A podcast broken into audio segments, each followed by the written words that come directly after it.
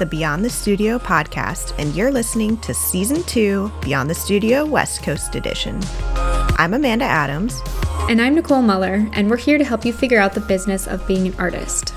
Here we'll share honest conversations with artists, makers, and business experts and dive deep into the work that happens beyond the studio.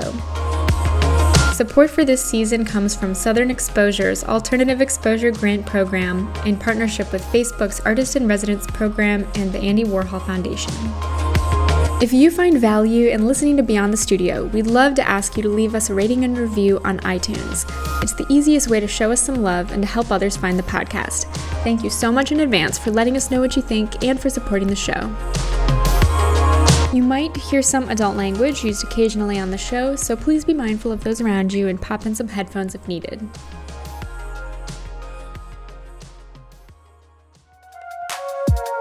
When I'm not working on the podcast, I'm working on my fiber art and illustration brand, Close Call Studio. So if you want to follow along with my own journey, you can check me out on Instagram at Close Call Studio or check out my website at closecallstudio.com. It's Nicole here, your other Beyond the Studio co host. I'm a painter, muralist, and installation artist. If you want to see more of my work and studio process, you can find me on Instagram at Nicole Marie Mueller or my website, which is Nicole Marie Mueller. That's M U E L L E R dot com.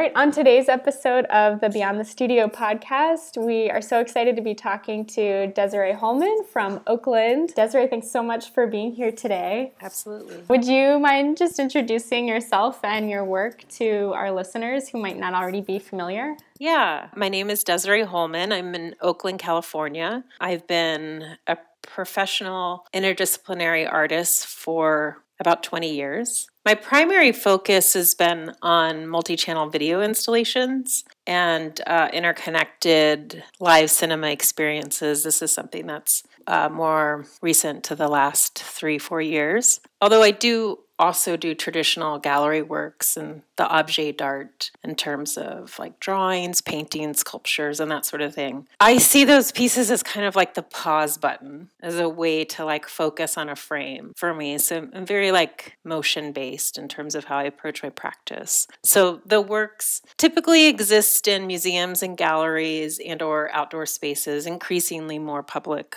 works. That is a direction I want to go in. And my main interests are around how humans define themselves and create alliances and define themselves in opposition to others. Part of the way that I access this query is really through getting a group of performers together in a kind of role playing scenario. So I very much see myself as akin to a dungeon master in a game of Dungeons and Dragons. Love that Love description. It. Yeah, so I kind of will hold the master narrative and create the props and then bring in these collaborators to help fill in content that is both partly scripted but also very much invented on the spot together. Art can so often be a very solitary process for people. What is it like working with other types of artists like dancers, actors, and choreographers? Oh, it's so joyful. You know, just in terms of like my internal understanding of my work and my own like pleasure or successes with it that really doesn't have anything to do with being professionalized. My barometer is often around my perception of the collaboration being a really positive one for the other person. So that's something I, I strive for. And it means a lot to me. I would say for the first decade of my professional career was really primarily, maybe less than a decade actually, like first six, seven years, I was mostly just working alone with cameras and I was playing the characters. Um, or using inanimate objects to play other characters that were in the shape of life size dolls or costumes that I would wear. So I kind of worked up to it and then eventually became more in the directorial role where I wasn't even behind the camera the projects got bigger. So I have worked in some productions that were 80 people strong. Wow. I love it. That honestly though is like occupies a very small percentage of my experience though because a lot of these productions they're they're robust and they're expensive so they require a ton of support Mm-hmm. and people get paid so you know you have you have to have a robust budget. So the majority of my time, probably 98% of the time, is me alone working in the studio. Mm-hmm. And how are you working out these budgets? Are you proposing for grants, investors, or are you personally funding? Well, it's a combination. So, working with large productions started for me somewhere around 2007, or largish, and they've continued to grow since then. And it's really been a combination of different ways to fund it. I can share my experience. I don't have the secret formula. I'm still very much figuring it out, um, particularly as as budgets grow it's tricky. So, in early goings, uh, like 2007, I was working with budgets that were maybe around $20,000 and I would self fund. So, Oof. I was selling work and I also worked teaching post secondary at a community college and other in art schools in the area. And it would take me a couple years. It would take me a couple years to save up the budget. And at that point, there was also a lot of people who were volunteering who didn't necessarily get paid because I wasn't able to pay them. So I might have done trades or they might have just volunteered and I would, you know, feed them and take good care of them. And they were gaining experience. So I went through a couple of those. At some point along the line, I also became a parent, and that really affected the way I could work because I obviously was responsible for providing for a child and providing, you know, a, a home uh, that was comfortable and nice and had heating and was in a safe neighborhood. These sort Yeah. of things that were not necessarily as as important to me earlier on in my career. And they were things that i could sacrifice. Um, so it really shifted and i was no longer in a position where i can really self-fund the work I mean, to some extent, that still happens, but not in such a robust manner. But what that also means is my production has slowed down considerably. Let's say the last project that I completed was a project called Sophont, and it has lots of different branches and tendrils to it. So early on, it was a large scale performance at SF MoMA. Then it, uh, gosh, before that actually it was like gallery work at the Rocky Mountain College of Art and Design in Denver. It later came back to a museum outside of Denver where it was a live cinema experience um, at the Red Rocks, site specific Oh, at the yeah. national park. There, it went to Hong Kong. There's a, a small scale performance and video installation. SF MoMA did a commission of, of the, the three channel video work, and he did a bunch of other videos with that. Anyways, on and on. And I did something at di Rosa actually. So all of these things. Oh, and also at the Museum of Contemporary Art Santa Barbara and the Museum of Contemporary Art uh, San Diego. So all of these places, I think, but not San Diego, actually had some skin in the game in terms of developing the project. So this this project really unfolded, I would say, for four or five years, and to like get up to speed. And as I would work with one institution, they might commission like costumes or something, or they might commission some of the sculptural elements that were worn by the performers. Or the SF MoMA, you know, they had the most skin in the game. I mean, they're a bigger institution and had at that point a, a larger commissioning budget to, to work with me as an artist fellow. So that particular project, to sum this up, took four or five years and a pretty robust list of institutions buying in some of them little by little. Some of it might be like you know a thousand dollars or a couple thousand dollars to other institutions having more robust budgets. So uh, now i kind of i look at trying to execute a project that has a big budget and that doesn't necessarily have a monetary outcome so it's really can be art for art's sake and there isn't there isn't going to be a return on investment Mm-hmm. so to Yeah. speak necessarily i mean hopefully one day these videos will sell out to the the video components will sell out to museums and but i'm not holding my breath for that Mm-hmm. so I'm trying to approach the project I'm working on now the combination of working with different institutions and their little or medium size buy in, and also using grants. So Sophont I don't think was actually supported by any grants at all. I think that was all commission money, but project before that was partly commissioned by a museum and then also supported by a grant. Mm-hmm. So it sounds like with some of these longer term projects, they're really evolving and snowballing as more support is gained from different groups and more institutions or individuals get involved.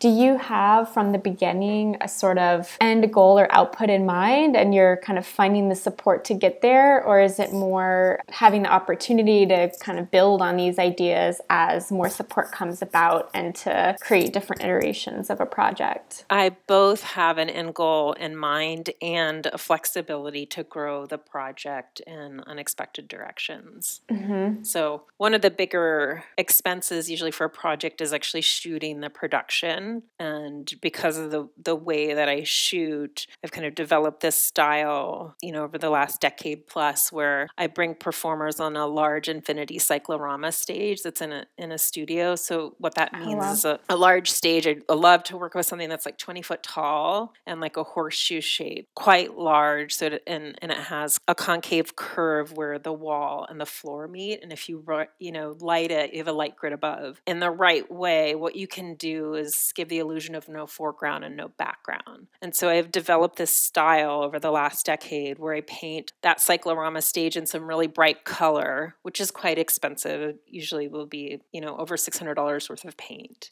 and a couple mm-hmm. days of labor, several people to do it. But then I shoot the performers on that stage with a specialized lighting. And, you know, you have all this space, you can do all this really dynamic camera movement. And then I key out the background and what's left is these performers with this colored halo that clings tightly around their body. It's kind of feathered on the outside. So sometimes the colors lob off to the edge of the frame. And then I might collage the performers and these auras or these halos around them, these colored halos in front of a bunch of different stills or just blackness. So they they end up being these psychological spaces or these abstract spaces, these metaphorical spaces, non spaces really that I'm shooting in. And each time the, the aura is different or the halo around the body created from the painted cyclorama stage is a different color. So over the course of my career, I'm trying to create this rainbow of these different auras emanating from these digital bodies. So you've seen green screen green, which is what I started with, but I've also worked with lavender, a hot salmon color, bright orange. Next, I'm really um, hoping to work with turquoise. Yeah, wow. I've seen some of this work on your website, and it's so fascinating to hear how it is actually made. I would have never thought that there's so much that goes into it. When you see something in a digital format, sometimes I think there's an assumption that it's made in that way, but to hear all of the behind the scenes that really goes into it adds so much to the work. From a financial perspective, it's it's a difficult thing to commit to because it's probably the thing that makes my work most expensive to produce. But it's one of the central things that I'm most committed to.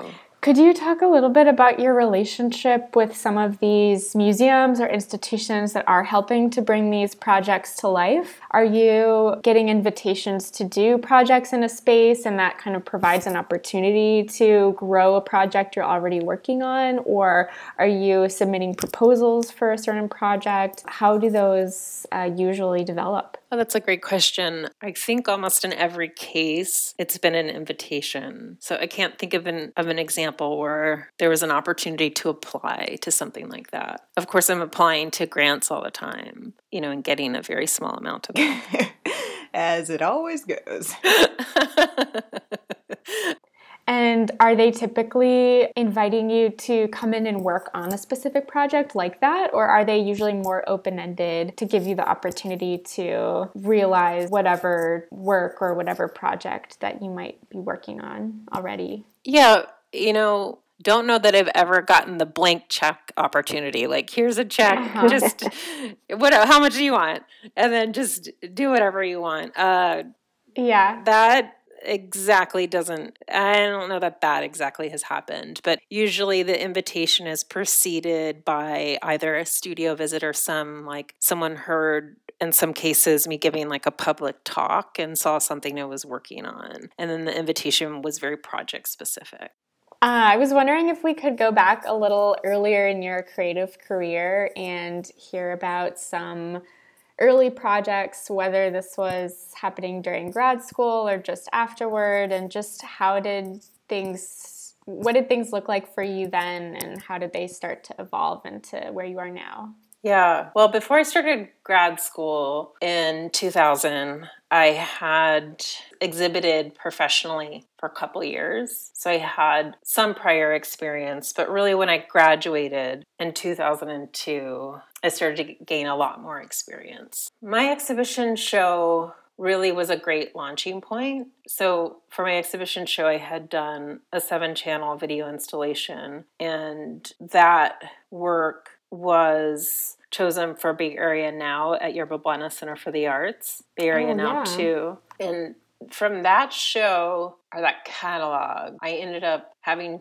exhibition opportunities in Miami, I started to work with the gallery in Milan from there. Could you, for anyone listening who's not from the West Coast, just tell them what the Bay Area Now exhibit is? And this is at Yerba Buena Center for the Arts, um, which for yeah. anyone listening is a really wonderful institution that's right in the heart of the city. But could you tell us about that show? Yeah, Bay Area Now is a triennial exhibition that is a survey of whatever curators are in charge that particular cycle version of what's happening in the Bay Area and the contemporary mm-hmm. art scenes at that moment. So it's kind of a snapshot. I think it tends to veer young towards young artists. I don't know if that's part of their mission or not though, but by and large it seems like, you know, a couple years out of grad school, kind of young. So a lot of artists in their 20s and early 30s seem to be featured in those shows.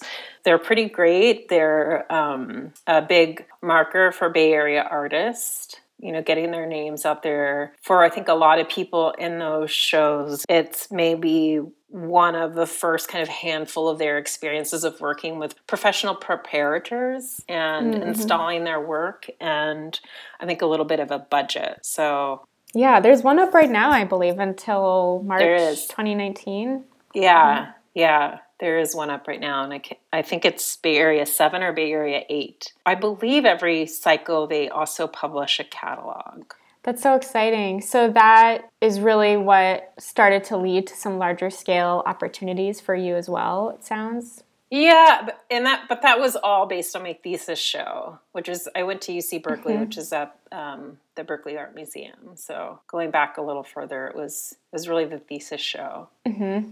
And then, can you describe some of the things that started happening for you after that? Was it really a natural evolution of having a show and that kind of snowballing into a show elsewhere and just being able to naturally build off of projects in that way? That is accurate to say. I think the answer is yes for that. The way my practice is structured is I, I'm a project based artist whose projects kind of cycle around certain themes, but the kind of role playing narratives in a particular project may be quite different from one to another. But they're still looking at these questions of like social hierarchies and equality and belonging, uh, alliances and opposition. Right. For me, when I think about my career, I really think of it as being more driven by the kind of new chapter that I'm on. Mm-hmm. So, really like working on something for a couple years and then moving on to the next project then for a couple years. So, hopefully, each project has a long and robust life. Do you find that one project leads into the next almost chronologically, or do you give each project its set time and then move on to the next without any sense of overlapping or connection?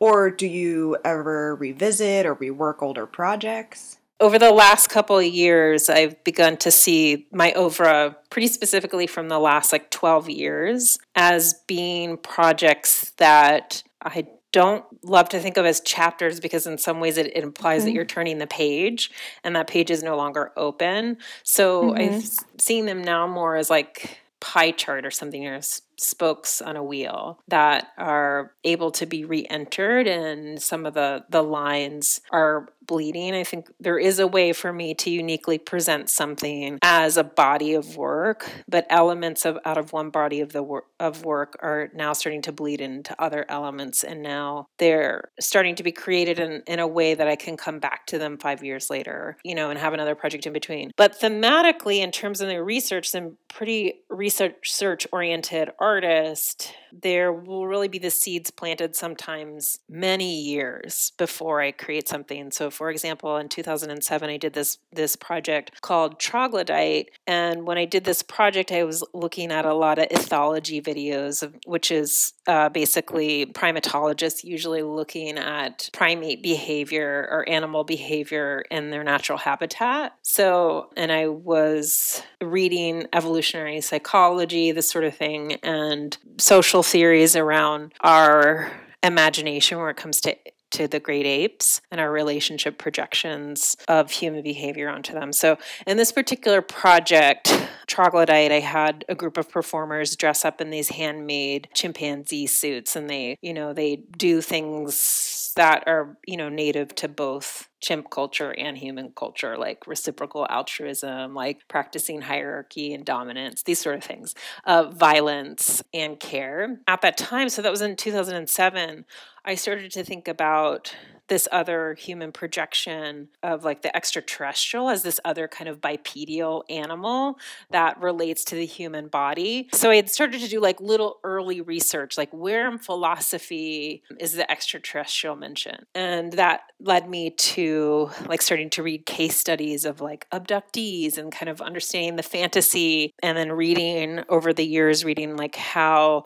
accounts, Western primarily accounts of um, of abductees mapped onto social movements and how the figuration of the alien changed. So, like in the States, the 1960s, there was one really famous case I absolutely am not concerned with the veracity of these. I'm more interested in, you know, the the, the imagination of it. Mm-hmm. The alien kind of goes from this very white, tall, blonde hair, blue eyed, but just a little bit bigger than a regular human, extraterrestrial. So it's very Norse, like god or goddess looking, to this like gray skinned figure that that eventually like becomes like has vestigial ethnic features, like the nose recedes, it doesn't have hair, it gets a bigger head, the eyes get bigger, every everything else it like looks like it morphs beyond sexual dimorphism. There's like no longer a gendered body body, all these things, and you can kind of map these around like social rights and like women's mm-hmm. rights and stuff like this. Have this imagination of this character and also got interested in like accounts of fear of colonization or fear of the other and how it relates to extraterrestrials. So, anyways, I saw these as kind of like bookends. One, this human projection onto apes and our behavior, and then this other human projection onto extraterrestrials. Because why are they bipedal and kind of look like humanoid? Why isn't it vapor? Right? You know, mm-hmm. like obviously we have we have some interest in seeing ourselves. Sophont was kind of born of that research, but I didn't execute Sophont. I didn't start executing Sophont until 2011. So I had started to do a little bit of the research and the thinking when I was working on troglodyte and doing that early research, which I would say probably started in 2004. I have another project, Heterotopias versus the Magic Window, the Magic Window, which was 2005. I think I may be messing up my dates actually. I got a, a group of people to come in and, and play, act, role play with masks and, and, and clothing the main characters from the fictional TV family from Roseanne and also the fictional TV family from The Cosby Show. So this is in 2005. Amazing that it's still so so relevant. Yeah, they uh they briefly brought back Roseanne until she showed her true colors. And obviously we've been seeing a lot of Bill Cosby in the news. So that's pretty interesting. I think some version of Roseanne is still with us is still actively being produced, but just without Roseanne Barr. I think it's called The Connors. But so that project really looked at like how fictional narratives on television played out and what our kind of cultural imagination is and what it sort of as it became syndicated globally, what it told other people about these particular identities in America. Then Heterotopias, which also brought in performers to play their own imagination of these fictional identities, but that were existed from the computer. So they they became dynamic ways of creating these cultural fictions and identities. So I also see those as bookends, one being a more kind of passive viewer in the television and that being the dominant media of like the 80s, to thinking more about the interactivity and the narratives that are more contemporary. Mm-hmm. It's so interesting to hear you talk about your practice and your process over time and all the different manifestations of these ideas. And I think it's something that I realize again and again in talking with artists, which so exciting and a little bit of like what we're trying to to highlight and talk about on the kind of career professional end as well is that these things are never so linear and that there are cycles. And i think what you described um, some of your ideas being like a, a web or having a lot of different tendrils that seems more descriptive to me of artists lives and and career paths as well that you know a lot of times it's all of these things happening simultaneously or things that you might return to that inform other things and weaving in and out as opposed to a kind of like sequential chronology of this happened and then this happened. And so it makes it kind of hard to talk about sometimes because I think that we process things in that way or I don't know it's like it's interesting that even as a video artist I'm sure you're always thinking about work that is time based and as someone who works in performance and all these things that we're sort of used to to seeing things play out in a certain way from like having a beginning middle end but but that's really not how life for the world works. I was also interested to ask you about some of your experiences um, because you have shown in galleries and worked with larger institutions like museums, both locally and also abroad. If you could speak to what the working relationships have been like, or maybe some of the differences uh, between planning for a project or show that is all the way across the world versus working in, say, more of a gallery setting locally. Well, my most recent experience with working internationally was doing a project in Hong Kong at A1 Space in the Kowloon district of Hong Kong. And it was an auxiliary program for um, Art Basel Hong Kong. And it was at a project space, which I think is relatively unique for Hong Kong, which is a very expensive city per square foot. So, really, I think commercial galleries dominate the landscape kind of by the nature of the uh, cost per square foot there and the living cost. The business aspect is quite important for survival. And, and that particular experience was I feel like happened at the right time in my career. I I had really had enough experience with working with a huge group of people where maybe the museum or the the institution acted as a producer right? Because it was casting all children, by the way, in a live performance. It was a gallery show that had a three channel video installation, and it was a group show too. And then I mm-hmm. did a mm-hmm. live performance component with a group of children. So that was really awesome. I finally feel like I I just had the skills to work across language and cultural barriers, right? And to work with really kind of sensitive area, which is kids, in a place where I didn't know the the laws of the land and be able also also to direct them through Skype or imparting the responsibility on some to somebody else or it could be really thorough and know how to get people in their body and moving to do the things that were required for the project and all the while listening to their voices and what was comfortable for them and listening to their parents voices and responding you know appropriately. mm-hmm that was a unique experience and a huge success one i really hope to do be able to do more um, and like i said it happened at the right time i had enough experience that i could do something like that without you know when it was happened very easily mm-hmm. but in terms of the you know the institutional aspect which i think you're probably more interested in um, I, the main differences I see have to do with the level of budget and and the mm-hmm. experience with executing a big project. So budget will be dependent on an institution and understanding for me, it's like a matter of like really understanding what you can do with a budget. If you know how to handle that money to get what you want, right? Or how to like create the project so it fits the budget and the capabilities of the institution. So I've talked about SF MoMA a lot. They are just, you know, that's a really big institution with a lot of hands. So they can get people like that might be on their payroll to help produce a project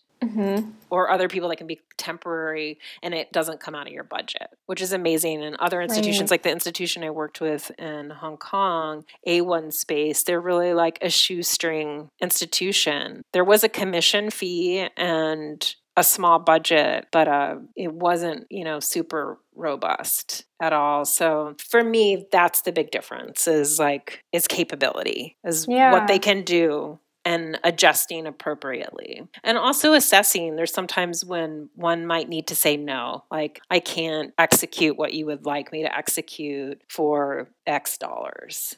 Mm-hmm. Did you feel like that was true working with SF MoMA back in, you had received a SECA award in 2008, and then more recently were a fellow in the Film and Performance Department. Did you have the same type of institutional support for each of those shows, or was that a very different experience as well? Very different experience. So the work that came for the SECA show uh, had already been created and paid for. I, I paid for that work out of pocket, mm-hmm. and the creation of all of that work. There was no stipend involved, there was no honorarium. They bought two drawings. Which was great from that, but that's all that was involved in terms of mm-hmm their monetary investment. I mean, of course, they made a catalog and there was great PR from that exhibition. And, you know, obviously they have a stellar install crew, which is everything, particularly when you're working with a large scale installation and a tech driven installation, because mm-hmm. it just can't happen without that. But later, working with uh, Dr. Frank Smigiel when he was at SF MoMA in the film and performance department, that was an entirely different beast because that was actually a commission for new work. Mm-hmm.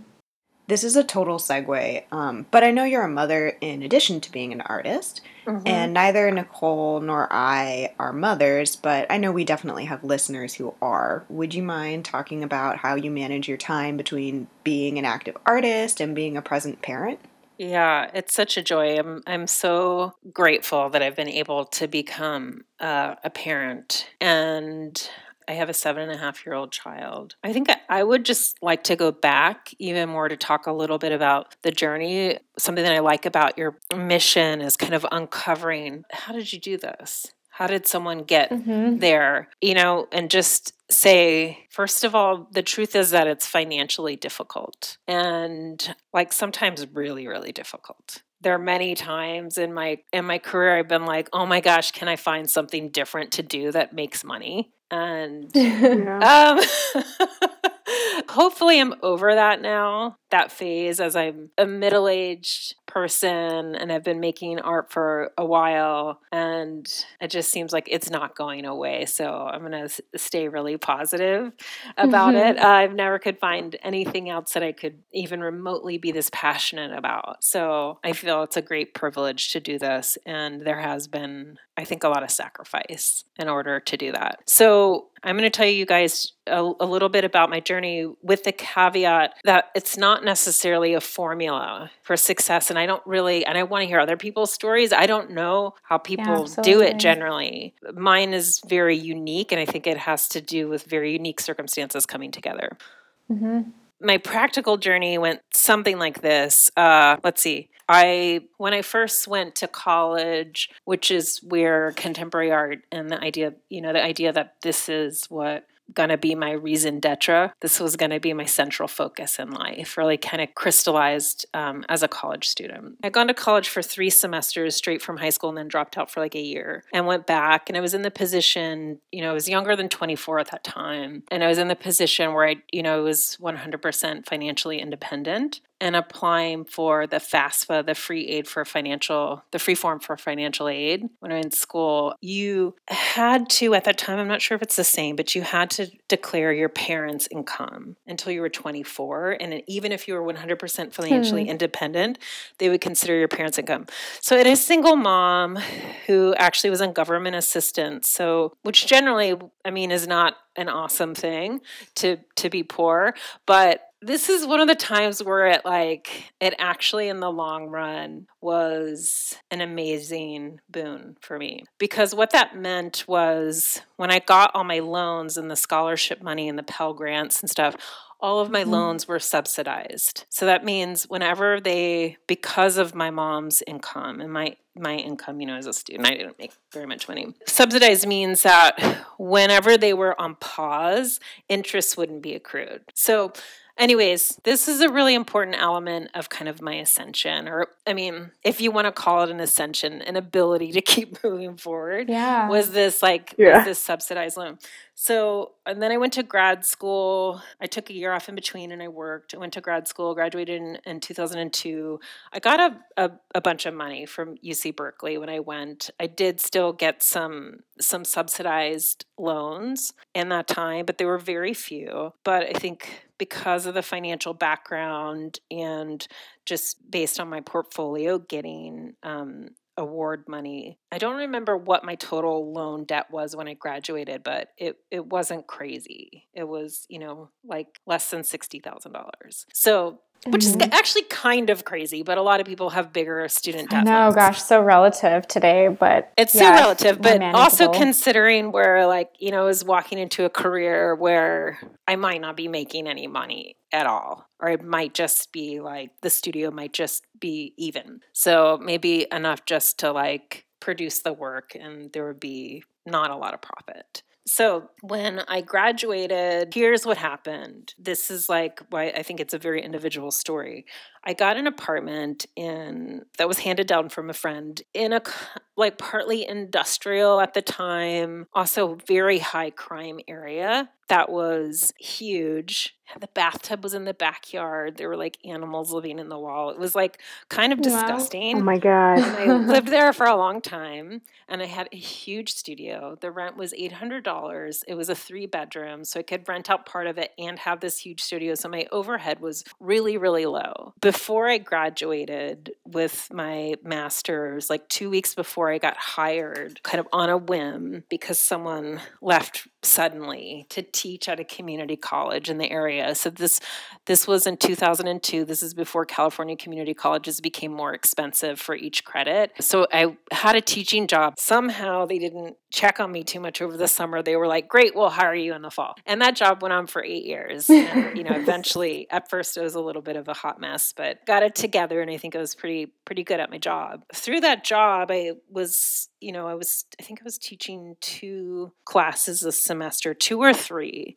So it would work like two days a week. And I had low overhead and I had health insurance. So I had plenty of time to make work. I really didn't do anything else outside of work or very little of other things. I really just focused on making art all the time.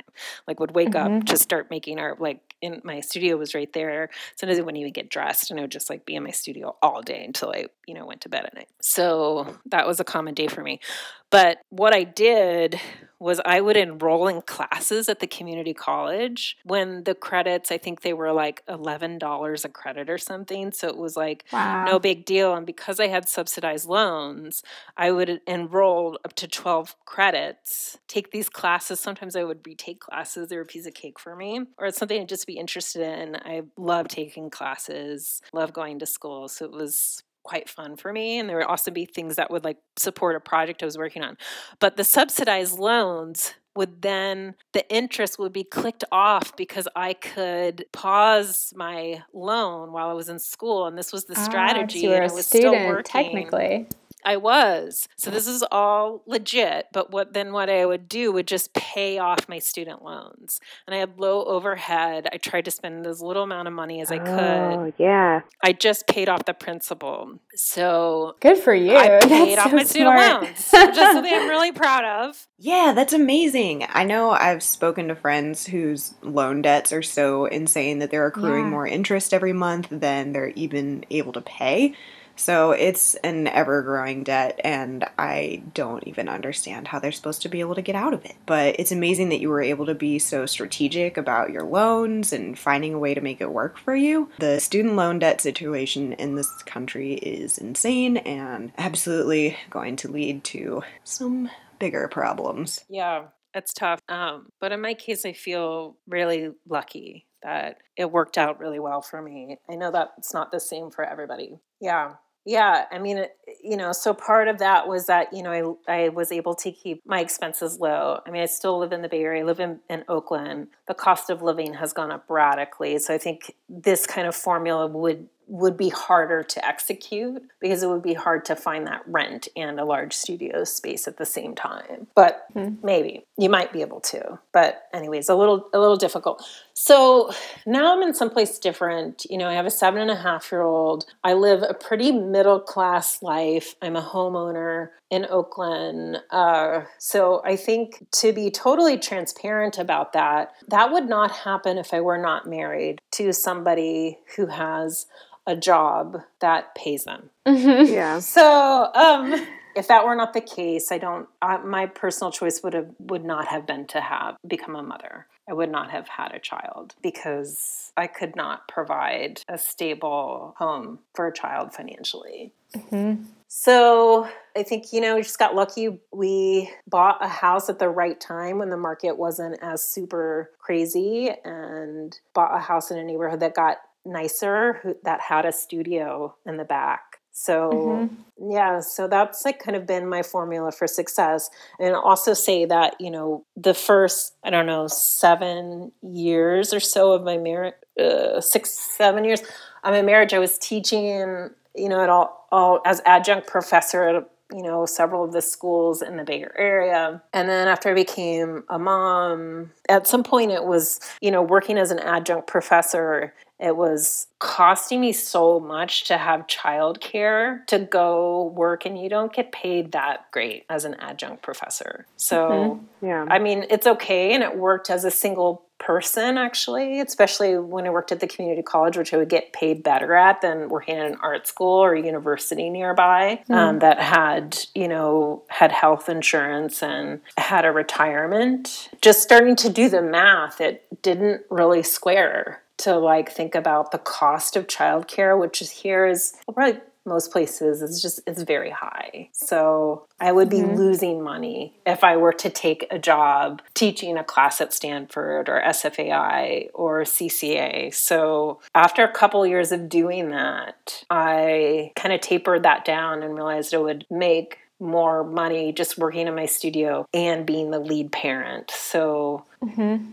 It made more sense to negotiate like oh i'm what is seamless in our lives is for me to take care of our child primarily and be a housewife and then execute my studio practice while now my my son is old enough that he's in school. So i have you know my daily schedule really looks like you know i, I get up at five something in the morning and i'm getting you know do my things get my child to school and then i'm back in my studio usually by 8.30 and then i'm mm-hmm. working till 2.30 or 3.30 depending on, on what's happening with my son's school and then i'm with my son and i'm making dinner. So my other job is really housewife and mm-hmm. that's how it works. That's how it's worked for me and i'm really grateful for that. And it's also been really tricky sometimes. Sometimes it's really quite difficult I really appreciate your honesty with that because I think oftentimes we get this highlight reel of what mm-hmm. other artists are doing and it looks so easy. Like, oh, look at you in your studio with your baby on your hip and you're just painting away so productively in peace.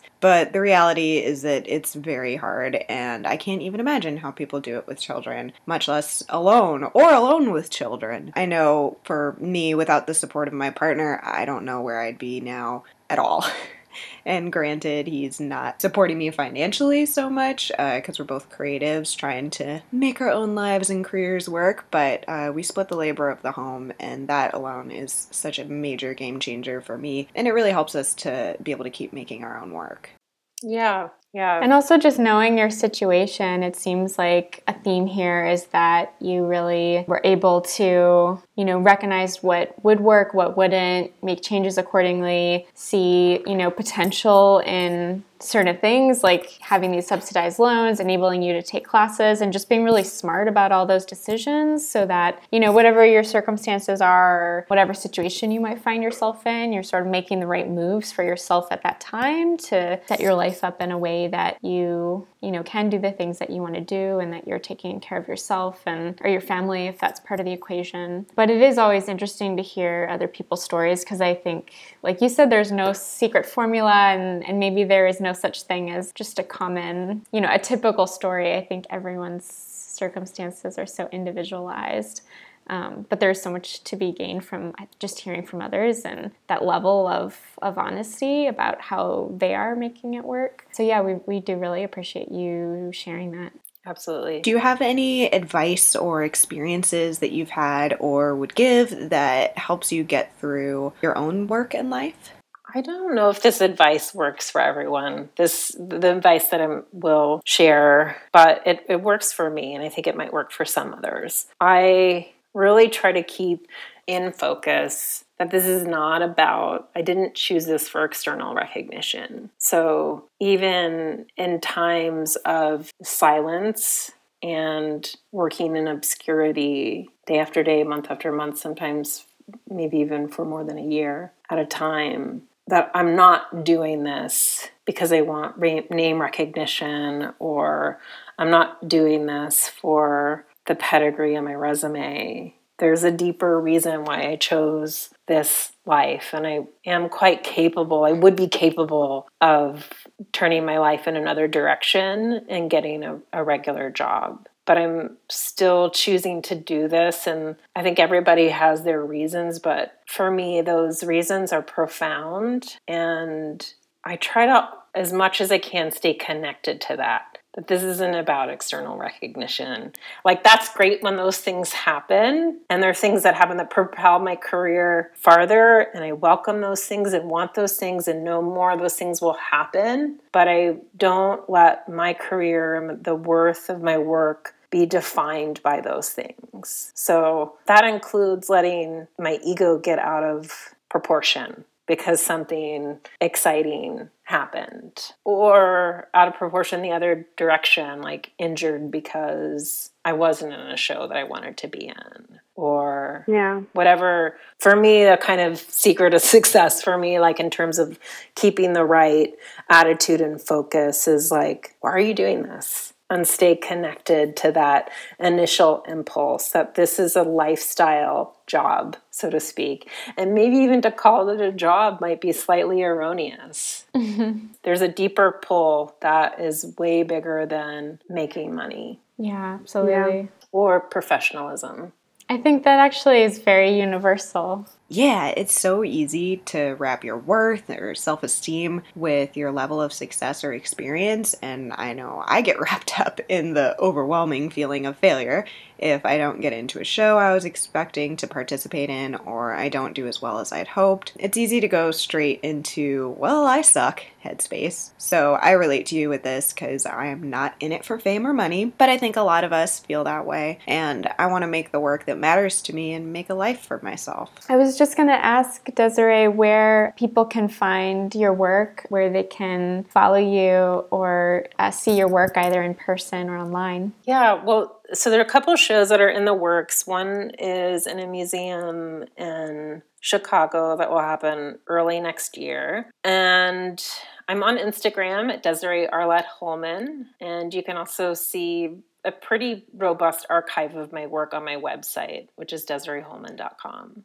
Perfect. And we'll link everything in our show notes. Was there anything else that you wanted to share? Great.